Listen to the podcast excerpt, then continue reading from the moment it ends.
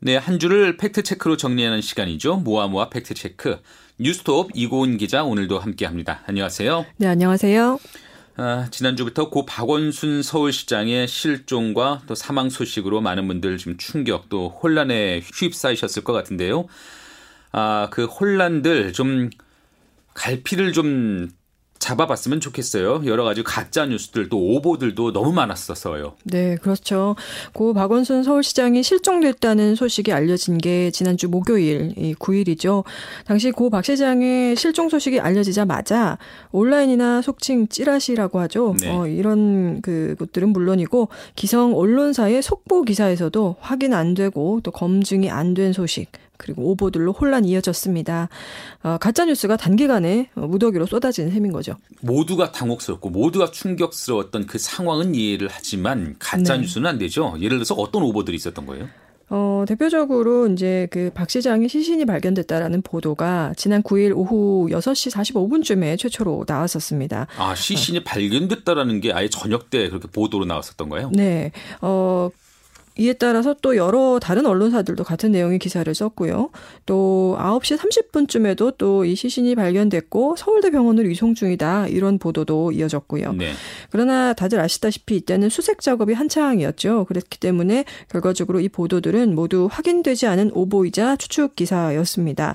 이후에 일부 매체들은 오보에 대해서 사과를 하고 수정을 하기도 했는데 그러나 어떤 곳은 조용히 삭제만 하거나 오히려 오보가 아니다 이렇게 항변을 하는 사례도 있었습니다. 그렇죠. 적은 없는데요. 어, 시간상 경찰이 고 박 시장을 발견한 게 어, 10일 자정쯤이잖아요. 0시 네. 1분 이렇게 0시 1분쯤에 발견됐다고 돼 있는데 이전에 사망을 보도한다는 게 이 자체가 말이 안 되잖아요. 네, 시간상 앞뒤가 안 맞죠. 그러니까 사망 사실에 대한 어 찌라시나 잘못된 가짜 뉴스, 언론사 오보 등이 사망 그러니까 5시간 전부터 어, 나돌았다는 것이고요. 서울대 병원으로 이송한 시간도 현장 감식을 마친 후인 새벽 3시 20분쯤이었기 때문에 모든 가짜 뉴스와 오보들이 어, 뭐, 언론사들이 직접 수색을 하지 않은 이상, 어, 그리고 타임머신을 타고 다녀오지 않은 이상 나올 수 없는 그런 어처구니 없는 일들이었다. 이렇게 볼 수 있겠습니다. 네. 그때 참 혼란스러웠던 당시 상황이 떠오르기도 하는데요. 어, 문제는 이런 가짜 뉴스가 단순히 무슨 실수 아니면 착오가 아니라 뭐 근거 없는 추측들 아니면은 어떤 의도를 가진 그런 거짓말들을 적극적으로 퍼뜨리는 그런 행태를 보였다는 것 같아요. 네, 상당한 악영향을 지금까지도 뭐 낳고 있습니다. 이 잘못된 속보들이 복사되고 캡처되고 이렇게 이것저것으로 많이 퍼지면서 타살설이라든지 이런 여러, 여러 음모론으로 확산이 됐고요. 네. 또 특히 서울대병원 호송이 뭐 엠바고였다, 뭐 발견 시점 시점을 조작했다, 뭐 타살일 가능성이 높다 이런 이야기를 한 유튜브 채널이 뭐 상당한 조회수를 기록을 해서 이를 사실인 것처럼 확산해가는 그런 모습들도 있었습니다. 하지만 뭐 이 모든 어, 이야기들이 뚜렷한 증거를 제시하면서 주장을 한 것은 아니었고 모두 추정이었고요. 어, 언론이었다면 기본적인 책임이었다고 할 수 있는 사실 확인이라는 과정은 좀 생략됐다고 볼 수 있습니다. 당시 현장에 800명 가까운 경찰 또 이게 소방대원들이 수색에 참여했다고 알려지고 있는데 이런 어처구니 없는 이런 음모론의 바탕 뭐가 있는 거예요? 어, 일단 자신이 뭐 보고 싶은 대로 이야기를 만들고 그러나 이 근거를 대지 못하니까 이게 당국의 진실 은폐 때문이다. 이런 식으로 스토리텔링을 좀 이어가는 경향들이 있는데요. 네. 온라인 게시판에는 아예 한 메이저 언론사가 보도한 내용을 사칭을 해서 어, 합성한 이미지를 이제 떠돌게 하는 아니, 그런 경우도 조작? 예, 예, 예. 그런 경우도 있었고 어, 이런 게시글들에서는 공통적으로 이 언론사들이 잘못 알려진 사실을 수정하고 또 기사를 삭제한 것에 대해서도 이 조작을 해서 어, 뭔가 감추기 위해서 정치적인 어떤 뭐 목적이 있기 때문에 기자를, 기사를 삭제하는 것이다. 이런 음. 주장을 어, 하기도 했습니다. 네. 어, 박원순 시장이 그 사망이 확인된 이후에도 여러 가지 확인되지 않은 사실들이 온라인을 통해서 급속하게 퍼졌던 것 같은데요. 그 중 한 가지가 박 시장을 성폭행 혐의로 고소한 사람이 나경원 전 의원의 비서다. 이런 내용도 있었어요. 네, 그렇습니다. 지난 그 13일에 고 박 시장의 연결식이 마무리됐고 또 그 다음 날인 14일에 피해 여성의 입장을 밝히기 전까지 어, 이런 내용이 많이 떠들었었는데요. 어, 박 시장을 고소한 전 여비서가 나경원 전 미래통합당 원내대표의 비서 출신이다. 뭐 이런 내용입니다. 네, 네. 지난 10일에 사망 소식이 알려진 후에 박 시장의 지지자 일부에서는 온라인과 SNS를 통해서 어, 박 시장이 뭐 정치적으로 작업을 당한 것이다. 이런 취지의 가짜 뉴스를 퍼뜨렸고요. 또 이 부분에 대해서 한 언론사 출신 인사가 확인까지 해줬다. 이런 주장까지도 담아서 내용을 퍼뜨렸습니다. 결론부터 말하면 아니잖아요. 있잖아요. 예, 이게 사실이 아닌 가짜 뉴스였고요.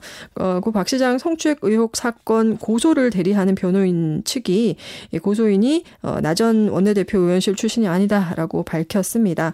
그러나 일, 어, 지지층 일부에서는 이 고소를 대리하고 있는 김재련 변호사의 과거 행적까지 들추면서 이번 사건이 계획된 것이다 이런 의혹을 계속 퍼뜨리고 어, 있었고요. 네. 어, 이 김 변호사 같은 경우는 과거 서지원 검사의 미투 사건 변호 도중에 예, 과거에 위안부 화해치유재단 이사 출신이라는 것이 알려져서 사퇴한 바가 있었는데 이런 여러 가지 이제 경력들을 거론하면서 뭐 의혹을 부풀렸습니다. 예, 사실 이런 경력과 이번 사건하고는 전혀 무관한 네, 무관하죠. 예. 네, 예. 더큰 문제는 자신이 주장하고자 하는 바, 그러니까 정치적 목적 때문에 박 시장이 피해를 당했다 이런 논리를 주장하기 위해서 피해자를 특정하게 되는 이런 뭐 일들이 벌어지고 있는 건데요. 네. 이게 어 피해 여성에 대한 2차 가해이기도 하다. 이런 점을 명심해야 할 것 같습니다. 네.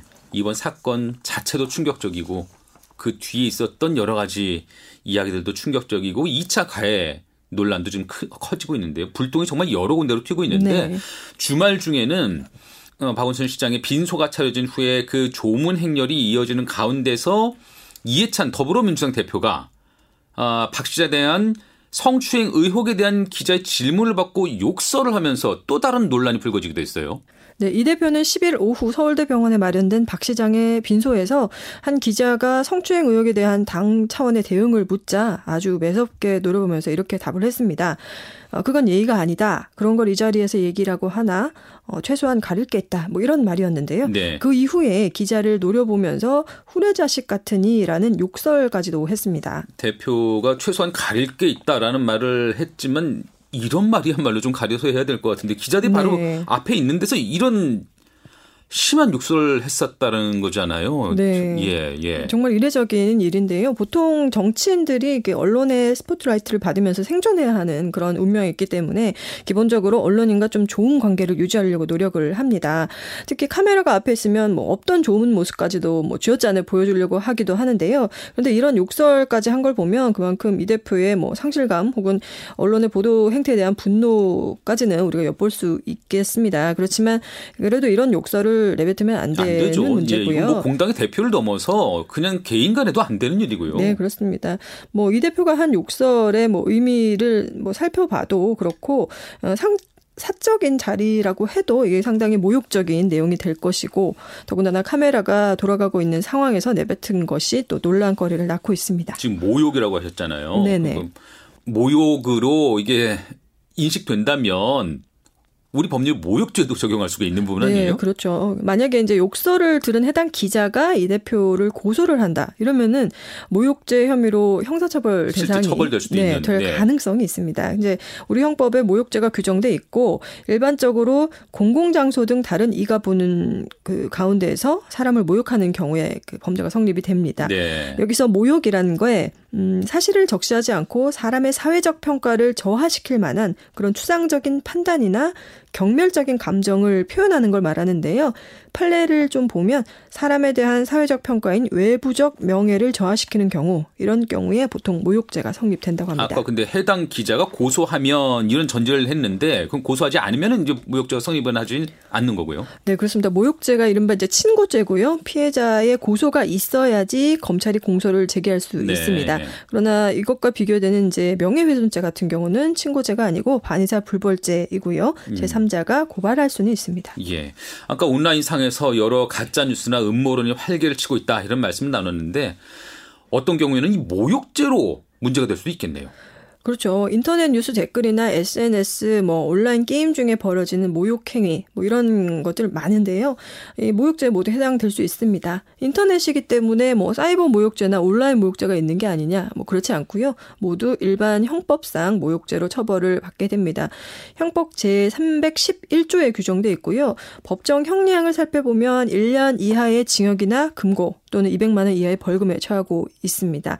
어, 대부분 뭐 징역이나 금고형까지 이어지지는 않고요. 벌금형으로 처벌받기는 하는데 요즘처럼 온라인상의 소통, 뭐 표현이 거칠어진 그런 현실 속에서 많은 이용자 분들이 조심하셔야 할 그런 부분 같습니다. 예, 앞서 명예훼손죄에 대해서도 언급을 하셨거든요. 이번에 고 박 시장의 장례식 절차에 대한 문제 제기도 많았고 또 아, 사망 직전에 성추행 혐의로 피소가 된 점 때문에 이를 거론하는 것에 대해서는 사자 명예훼손이다 이런 주장도 있었어요. 네, 이제 특히 어, 인터넷 커뮤니티 등에서 박 시장의 성추행 혐의가 확정적인 것이 아니기 때문에 이걸 언급하는 것 자체가 사자 명예훼손이 아니냐 이런 주장도 나오고요. 이거 민주당 진성준 의원이 그런 주장했죠. 네, 진 의원도 한 라디오 방송에서 박 시장의 가해자라고 기정사실화하는 것은 사자 명예훼손이다 이렇게 말을 하기도 했습니다.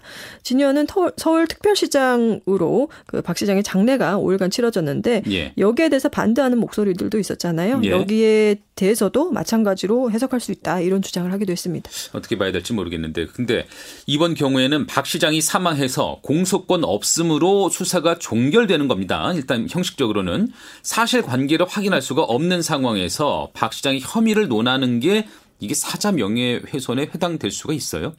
일단 어 사자 명예훼손이 뭔지 좀 살펴볼게요. 네. 어 이게 일상 용어가 아니고 그 형법상 기재되어 있는 죄명이고요. 형법 제 308조에 규정이 돼 있습니다. 이렇게 사자 명예훼손을 할 경우에 2년 이하의 징역이나 금고 또는 500만 원 이하의 벌금에 처해질 수 있는 범죄입니다. 아, 그러나 조건이 있는데요. 사자 명예훼손은 바로 이제 허위의 사실에 대해서만 적용이 되는 범죄입니다. 일반적인 명예훼손은 사실 적시에 의한 명예훼손 또 허위 사실에 의한 명예훼손 이렇게 구분돼서 두 가지가 있는데 사자 명예훼손은 허위의 사실일 때만 그렇죠. 그러니까 사실 관계를 정확하게 파악하고 이것이 허위인지 아닌지를 좀 가려내야 되는 부분이 있는 거고요. 네, 네. 그리고 일반 명예훼손죄하고 달리 이 사자 명예훼손은 친고죄입니다. 아까 그 일반 명예훼손은 이제 반의사 불벌이라고 말씀드렸는데 어 그래서 사자 명예훼손은 고소권자가 고소를 해야 검사에 의한 그 공소 제기가 가능하고 이 박 시장이 사망했기 때문에 고소권자는 박 시장의 유족이 될 수가 있습니다. 네. 그럼 사자 명예훼손을 실제 적용할 수가 있느냐 이것을 가리기 위해서는 실제 어떤 일들이 벌어졌느냐가 전제돼야 되겠네요. 그 사실관계 파악이. 지금 박 시장이 피소가 됐다. 이 점은 알려진 사실이고 어, 성추행건으로 피소가 됐다라는 사실은 알려진 사실이고 피해 내용에 대해서는 아직 사실관계가 확 확정적으로 파악이 안 되고 있잖아요. 네, 그렇죠. 이 뭐 다들 아시다시피 박 시장에 대한 성추행 혐의가 있다는 사실 그 자체, 그러니까 박 시장이 고소를 당한 사실은 맞기 때문에 이걸 거론하는 것 자체가 그건 허위가 아니죠. 그러니까 사화자 명예훼손에 해당되지가 않습니다. 네. 그러나 박 시장의 전 비서와 법률 대리인이 박 시장이 뭐 강제추행을 했다 이렇게 상세하게 묘사하고 공공연하게 지금 밝히고 있고 있는데 어 일반인들도 또 박 시장을 가해자다 이렇게 부르는 일들도 있고요. 이런 일들이 이제 사자 명예훼손에 해당되는지는 좀 더 법정에서 따져봐야 할 부분입니다. 네. 그러나 이제 이걸 말씀드렸다시피 형법에서 밝히려면 지금 공소권 없음으로 수사가 종결돼서 따질 수가 없게 된 상황인 거죠. 예, 예. 그래서 이걸 법적으로 가려내 내야 한다. 이렇다면 이제 추가적으로 유족이 사자 명예훼손으로 고소를 하고 그리고 나서 실제 강제추행이 있었는지 없었는지 이 사실관계를 뭐 허위의 사실이인지 아닌지를 재판에서 가려내는 방법이 남아 있습니다. 예, 우리가 이번 사건을 두고 어떻게 진실을 가려내야 되는가, 또 그 이후에 불거진 여러 논란들을 어떻게 정리를 하고 또 문제가 있다면 어떻게 책임을 지어야 되느냐 이 문제를 두고 이제 아, 모욕죄 또 사자 명예훼손 이런 얘기들을 좀 나눠보고 있는데요. 사자 명예훼손은 아예 생소한 개념은 아니에요. 왜냐하면 전두환 전 대통령 때 이 사자 명예훼손 논란이 있었거든요. 네, 뭐 현재도 계속 진행 중인 어, 사안이고요. 네. 전두환 전 대통령이 2017년에 그 본인이 펴낸 회고록에서 고 조비오 신부에 대한 파렴치한 거짓말쟁이라는 표현을 써서 사자 명예훼손 혐의로 형사 재판을 받고 있죠. 언론에도 많이 이제 거론이 된 있었던 부분인데 조신부가 살아 있었다면 이게 이제 출판물에 의한 명예훼손 혐의 혐의가 될 수가 있겠지만 조신부가 사망했기 때문에 이게 사자 명예훼손 혐의로 기소가 된 겁니다. 이 사건 역시 조신부가 목격했었다는 이제 80년 5월 광주에서 계엄군 헬기 사격 이게 있었는지 실제로 있었는지 아닌지 허위인지 아닌지가 주 쟁점인데요. 결국 이게 어 말씀드렸다시피 허위 사실에 의해서 사자를 명예훼손했는지 이 여부가 핵심이 되고 있습니다. 네, 알겠습니다. 다시 얘기를 그 박원순 시장 사건 그 자체로 좀 돌아보면요. 어, 아까는 우리가 박원순 시장의 행위에 대해서 한번 얘기를 해봤었는데 피해자에 대한 논란도 있었습니다. 왜냐하면 호칭을 두고 네. 피해자냐, 피해 호소자냐 여러 음. 가지 호칭들로 따로 불리면서 이게 호칭에 따른 2차 가해다 이런 얘기까지 나왔어요. 네, 이것도 계속 논란이 이어지고 있는 부분인데 여권 인사들을 중심으로 해서 피해 여성을 피해 호소인이다라는 표현을 써서 논란이 있었습니다. 생소했어요, 개념이? 네. 그러니까 뭐 이게 개념적으로 피해자와 피해 호소인, 피해 호소자가 그 구분되는 건데 예. 피해자를 그 호소, 피해를 호소하는 사람도 피해자처럼 취급해야 한다는 게 원래의 이 취지입니다. 네. 그런데 이제 현재는 이 표현이 이 혐의 박 시장의 혐의 사실이 확정되지 않았음을 의도적으로 강조하는 것이 아니냐라는 어떤 정치적인 공격이 지금 나오고 있는 상황이고요. 아직은 피해자로 확정된 것 아니지 않느냐? 네네 그렇습니다. 그래서 어, 좀 살펴보면 여러 뭐 정부 규정에서도 보면 뭐 성폭력 어떤 사건에 있어서 피해자라는 개념 안에 사실 피해를 주장하는 사람 말하자면 이제 피해 호소인이라고 표현되는 이 개념 개념도 피해자 안에 포함이 되어 있는 그 규정들이 많거든요. 예, 예. 그래서 이 논란은 좀 여전히 남아 있고 앞으로도 좀 이어질 전망입니다. 네. 일단은 여가부에서도 피해자다, 피해 호소인이 아니라 정식으로 공식적으로는 피해자가 적당한 표현이다. 이렇게 정리를 하긴 했습니다. 한 가지 더 논란을 짚어볼까요? 이게 서울특별시 장으로 5일장으로 장례가 치러진 이 문제를 두고도 어, 문제, 논란을 넘어서 법적 소송까지 제기됐었거든요. 네. 일단 뭐, 여론은 굉장히 뜨거웠죠. 청와대 국민청원 게시판에 이 박 시장의 장례를 그 서울특별시장 5일장으로 하는 걸 취소해달라는 글도 올라왔고요. 정의당 류호정 장혜영 의원이 조문을 하지 않겠다는 등 피해 여성의 편에 서겠다 이런 입장을 밝혀서 논란도 일었습니다. 네. SNS 등 인터넷에서도 고인의 성추행 혐의 피소 사실이나 뭐 코로나19 방역 문제 등을 거론하면서 장례 형식 그리고 이 기간이 너무 길다 이런 식으로 문제를 제기하는 글도 많이 올라왔습니다. 그럼 서울시가 어떤 규정이나 절차에 따라서 이렇게 서울특별시 장으로 결정한 거예요?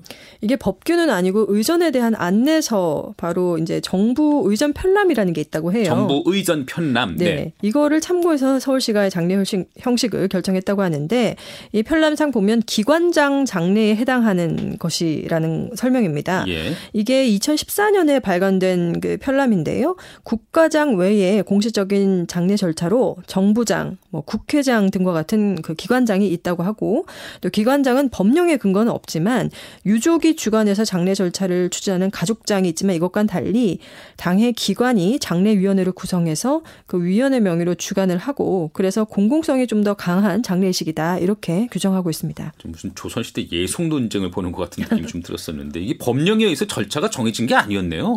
네 그렇습니다. 근데 이제 이번 서울특별시장은 기관장 본인이 사망한 사례잖아요. 예. 의전 편람에서도 기관장이 재직 중 사망한 경우나 기관 업무 발전에 특별한 공로가 있는 공무원이 사망했을 때 이럴 때 이 기관장을 거행한다 이렇게 설명하고 있고요. 예. 그 대상으로 현직 장관이나 차관이 포함이 되는데 이 서울시장이 장관급 공무원이기 때문에요. 서울시가 기관장인 서울특별시장으로 장례를 치르게 된 것이다 이렇게 설명을 했습니다. 장례 기간이 5일장이었어요. 그럼 이 편람에도 장례 기간은 5일장으로 한다 이렇게 좀 돼 있는 부분이 있어요? 어, 구체적인 장례 기간에 대한 가이드라인은 없고요. 아, 그 기간은 아예 가이드라인이 없어요? 네네. 이 서울시 그의 서정엽 행정 일부 시장이 지금 대응을 하고 있는데 네. 관련 부서와 이제 논의를 하고 유가족과 협의를 거쳐서 결정을 한 것입니다. 네. 그러나 고 박 시장의 사례처럼 고인이 피소를 당했거나 혹은 뭐 좀 불명예스러운 상황에서 사망한 경우 이런 경우에 대한 가이드라인 역시 없어요. 그래서 예. 장례 절차에 대한 논란이 이어졌고 또 여전히 남아 있습니다. 네. 그 장례 문제 문제까지 한번 짚어봤고요. 어, 고 박원순 서울시장이 숨진 이후에 성추행 의혹 사건이 공소권 없음 상태가 됐습니다. 일단. 근데 그러면은 성추행 피해 사실을 주장하는 입장에서는 어쩌면 이보다 더 가혹한 상황이 없을 거라는 생각이 들어요. 자신의 주장만 있고 사실은 확인될 수가 없는 건가. 이렇게 끝나버릴 수밖에 없는 거예요. 어, 일단 공소권 없음으로 사건이 처리돼서 종결이 되는 이유를 설명을 드리면 예. 피해자가 사망을 하면 좀 일방의 주장 그리고 한정된 자료만으로 수사를 진행해야 하기 때문에 어, 법리적으로도 문제가 있고 또 증거로 사실관계를 밝혀낸다 하더라도 기소하거나 처벌할 피해자가 지금 사라진 상태이기 때문입니다. 예, 그러니까, 그러니까 실질적인 어떤 효과도 기대할 수가 없고 그다음에 네. 조사하는 과정 중에서 해명이든 설명이든 들을 수도 없으니까. 네. 그래서 수사의 실효성을 따져서 이러한 결정을 하게 되는 건데 네. 그렇다고 해서 해도 이런 이유 때문에 진상 규명 없이 사건이 유야무야 돼서는 안 된다. 이런 지적이 계속 나오고 있습니다. 근데 아까 말씀드린 것처럼 고소인 입장도 그렇고요. 그 피해자 입장도 그렇고 또 이 고인이 상당한 영향을 미친 명망가고 또 이게 지방자치단체장으로서 국민들 역시 진상을 알 필요는 있을 것 같거든요. 네, 그렇죠. 근데 일단 아까 말씀드렸다시피 이 박 시장에게는 사망으로 인해서 책임을 묻거나 처벌을 할 수가 없는 없습니다. 문제죠. 예, 예. 그렇기 때문에 이제 수사가 어려운 건데 만약에 서울시나 혹은 서울시 소속 공무원들이 박 시장의 성추행 사실을 알면서도 이를 무시했거나 네. 혹은 진실 규명을 방해한 어떤 정황이 있다라고 하면 이 부분에 대해서는 수사가 진행이 될 수 있고 그 과정에서는 예 성추행 방조 혐의로도 지금 고소를 하겠다 고소를 했다라는 것 같은데 그렇습니다. 그래서 현 고소인이 결국 이에 대한 이제 추가 고소를 또 하면 관련 수사 진행 가능성도 또 커집니다. 그러나 예. 이제 박 시장이 정범이고 어, 서울시나 공무원 같은 경우는 종범이 될 수가 있는 거죠. 그렇기 때문에 정범이 없는데 이 그 성추행 행위 자체에 대한 조사가 가능한가 이 부분은 좀 법리적으로 더 따져볼 부분이 남아 있습니다. 그러네요. 예. 언론에서는요 박 시장의 참모 그, 그 중에서도 특히 뭐 젠더 특보라고 하는 분이 박 시장 사망 전에 어떤 고소의 움직임을 미리 보고했다 이런 내용의 보도를 하기도 했었거든요. 물론 뭐 지금 부인 보인 그 당사자는 부인하고 있습니다만 이런 경위 등에 대해서 조사하는 것도 가능하지 않을까요? 그렇습니다. 이제 검찰이나 경찰 등 수사기관은 고위 공무원이나 사회 지도층 인사가 관여된 중요 사건이 있을 경우에 이걸 상급기관에 보고하도록 규정이 되어 있고요. 네. 근데 이제 서울시는 자치단체이기 때문에 이 규정이 해당되지 않는다고 해요. 네. 그리고 공무원에 대한 수사를 개시할 때 소속 기관장에게 통지를 하도록은 되어 있는데 이게 이 통지하는 게 수사가 시작될 때라는 것이고 어, 박 시장의 경우처럼 고소를 당했을 때 이게 어, 통지가 되는 건 아닙니다. 네. 그러니까 이제 고소 사실 자체가 어떻게 박 시장이 이 게 보고가 됐는지 이런 부분에 대한 사실관계도 좀 더 명확히 할 필요가 있습니다. 지금 말씀하신 게 이제 형사적인 문제예요. 그럼 민사적으로도 풀 방법이 있습니까? 이 고소인이 성추행으로 인해서 손해를 입었다고 주장하고 또 손해배상을 청구하는 방법도 있습니다. 네, 예. 그러나 이 역시 민사법원이 손해 여부를 판단하려면 성추행이 실제로 있었고 얼마나 손해를 입히게 된 것인지 이 부분을 살펴봐야 되는데 마찬가지로 충분한 조사가 이루어져서 사실관계를 정확히 규명할 수 있을지는 아직은 미지수입니다. 수사기관이 아니고 혹시 다른 차원에서 조사할 방법 그 가능성은요? 어, 이런 필요에 의해서 서울시가 지난 15일에 이미 입장문을 냈죠. 민관 합동조사단을 구성을 해서 진상규명을 하겠다라고 밝혔는데요. 이 민관 합동조사단에 여성단체, 인권 전문가, 그리고 법률 전문가 등 외부 전문가를 참여시켜서 조사의 공정성, 그리고 객관성을 담보하겠다고 밝혔습니다. 네. 어, 조사단의 구성과 운영 방식, 그리고 일정 등에 대해서는 외부 단체들과 좀 협의를 해가겠다고 했고요. 또 고소인에 대한 2차 가해 차단을 최우선 과제로 삼겠다고 됐습니다. 예, 예. 어, 국가 권, 국가 인권위원회로도 지금 진정서가 제출돼 있죠. 네, 그렇습니다. 국가인권위는 국가기관이나 지자체 등에서 인권 침해가 발생할 때 어, 이를 조사하고 구제하는 업무를 수행을 합니다. 그래서 박 시장 사망과 무관하게 인권 침해 여부에 대한 조사가 가능하고요. 어, 말씀드렸다시피 진정서가 제출된 상황인데 인권위가 조사에 나설지 여부도 관심이 쏠립니다. 이 밖에 국회 차원에서 만약에 서울시에 대한 국감이 국감이나 이제 진상조사 가 가능할 수도 있지 않겠느냐 이런 이야기도 나오는데 이번 일을 계기로 이게 정치권의 좀 이슈로 또 확장돼서 이렇게 급부상할지 좀 지켜봐야 될 대목 같습니다. 네, 어쨌든 여러 가지 차원의 수사나 조사가 앞으로 이어질 것으로 보이고요, 불가피하게 그러면은 이 숨진 박원순 시장이 이미 돌아가셨으니까 숨진 박 시장을 상대로는 조사가 불가능하니까 여러 가지 조사 수사를 하기 위해서는 핵심 단서가 되는 거는 아무래도 박 시장의 개인 휴대전화일 것 같아요. 네, 그렇습니다. 경찰이 박 시장의 숨진 장소에서 나온 휴대전화 한 대를 보관을 하고 있는데요. 예. 담당 검사의 그 수사 지휘도 있었기 때문에 이 디지털 포렌식을 하게 될 것으로 보입니다. 네. 유족과 협의를 통해서 일정은 협의될 것이고요. 예, 유족도 그 부분에 대해서는 포렌식에 동의를 한 상태고요. 그 네네. 부분적으로. 네. 그렇습니다. 어, 많이들 들어보셨겠지만 휴대전화 디지털 포렌식이 최근에 범죄 사실에 대한 모든 걸 푸는 열쇠가 되고 있습니다. 그래서 이번 사실 관계는 물론이고 고소 사실이 어떻게 유출됐느냐 이런 의혹들 여러 가지를 푸는데도 중요한 단서가 될 걸로 보입니다. 예, 예. 어, 그럼에도 불구하고 그 수사 당국이 이 휴대전화에 대해서 어, 영장, 영장을 청구한 것에 대해서는 법원이 일단 기각을 했어요. 그러니까 아마 휴대전화 전체를 수사기관이 임의로 보는 것들 또 통신 내역 전체를 보는 것들 이런 것에 대해서는 아마 좀 제동이 걸린 것 같은데 그런 만큼 이 휴대전화에는 박원순 시장의 좀 여러 가지 사생활들이 복잡하게 좀 담겨 있으니까 아마 좀 예민한 대상이긴 한 것 같아요. 그렇습니다. 이 포렌식을 통해서 성추행 혐의와 관련된 증거를 확보하는 것은 좀 다소 한계가 있을 것으로 예상이 됩니다. 예. 왜냐하면 뭐 계속 말씀드리지만 공소권 없음으로 이 성추행 고소 사건은 종결이 되기 때문인데요. 그래서 경찰은 포렌식과 통신 수사는 이 박 시장의 이제 변사 사건에 대한 내용으로 좀 한정할 내용이다. 이렇게 수사 범위에 대해서 선을 그은 바가 있습니다. 네. 알겠습니다. 오늘 팩트 체크는 여기까지 듣도록 할까요? 감사합니다. 네, 지금까지 뉴스톱 이고은 기자와 함께 했습니다.